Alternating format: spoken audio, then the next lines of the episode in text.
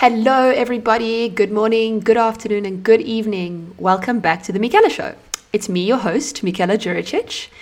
I have been missing for a while because I've been studying for my driver's license, the theory test, here in Italy, and I finally passed it. So now we are back on track and ready to get the ball rolling. I hope everybody's been well.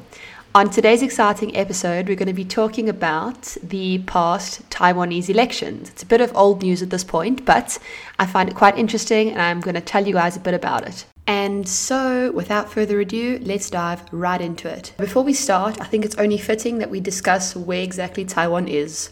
So, Taiwan is an island found off the coast of China. So, basically, if you think of the world map, it's a little island that faces China. Now, because it is obviously so close to China, China does see itself ruling and would like to eventually rule and control Taiwan. However, Taiwan being an independent country and the Taiwanese people do not see themselves as Chinese, so this is a very important point. But further on in this episode, I will explain why China would like to control and have Taiwan part of the Chinese Republic. But now, going back to the main topic of this episode the Taiwanese elections. What exactly happened? On the 13th of January 2024, so this past January, the Democratic Progressive Party, known as the DPP, won the 2024 Taiwanese elections. The new president elected will be Lai Ching-te, also known as William Lai.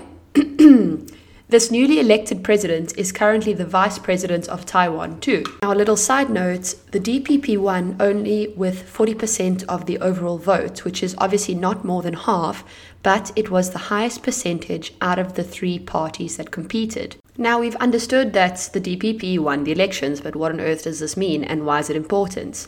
Because one of the central policies of the DPP party was how to deal with China and of course, as previously mentioned, China is Taiwan's biggest neighbor, and China wants Taiwan to be part of the People's Republic of China. Now, it's important again to know that the commun- Communist Chinese state has never ruled the democratic island, but, however, it still claims Taiwan as its territory and refuses to rule out the possibility of a military attack. The Economist newspaper stated that almost every day China sends warplanes into the Taiwanese state. Now, this then leads us to the next question Why is Taiwan so important to China? Well, Taiwan has a very powerful electronic sector and it is the largest contract chip manufacturer in the world. And it's the Taiwanese Semiconductor Manufacturing Company is the world's largest contract chip manufacturer and Asia's most valuable company, listed at $600 million. Most of the world's global supply chain of semiconductors is therefore reliant on Taiwan. In 2021 alone, Taiwanese exports across the strait to mainland China were at an all time high.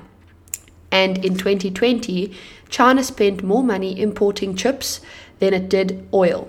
Therefore, any Chinese invasion of Taiwan in the future would threaten China receiving technological infrastructure. But now, why would, if China invaded Taiwan, why would this affect China receiving microchips from Taiwan? Well, an important thing to consider is that Taiwan has very close relations with the United States of America. And the United States of America has stated on numerous occasions that Taiwan is an independent state and any invasion by China will not be tolerated nor accepted. Therefore, any invasion by China of Taiwan will result in immediate retaliation by the United States of America, which would be very, very problematic because it would then become an East versus West war. So, what do you think? Do you think that China will eventually invade Taiwan? Or will they always just sort of be there to intimidate Taiwan and let them know that China is always present and there's always this possible risk that China might invade Taiwan?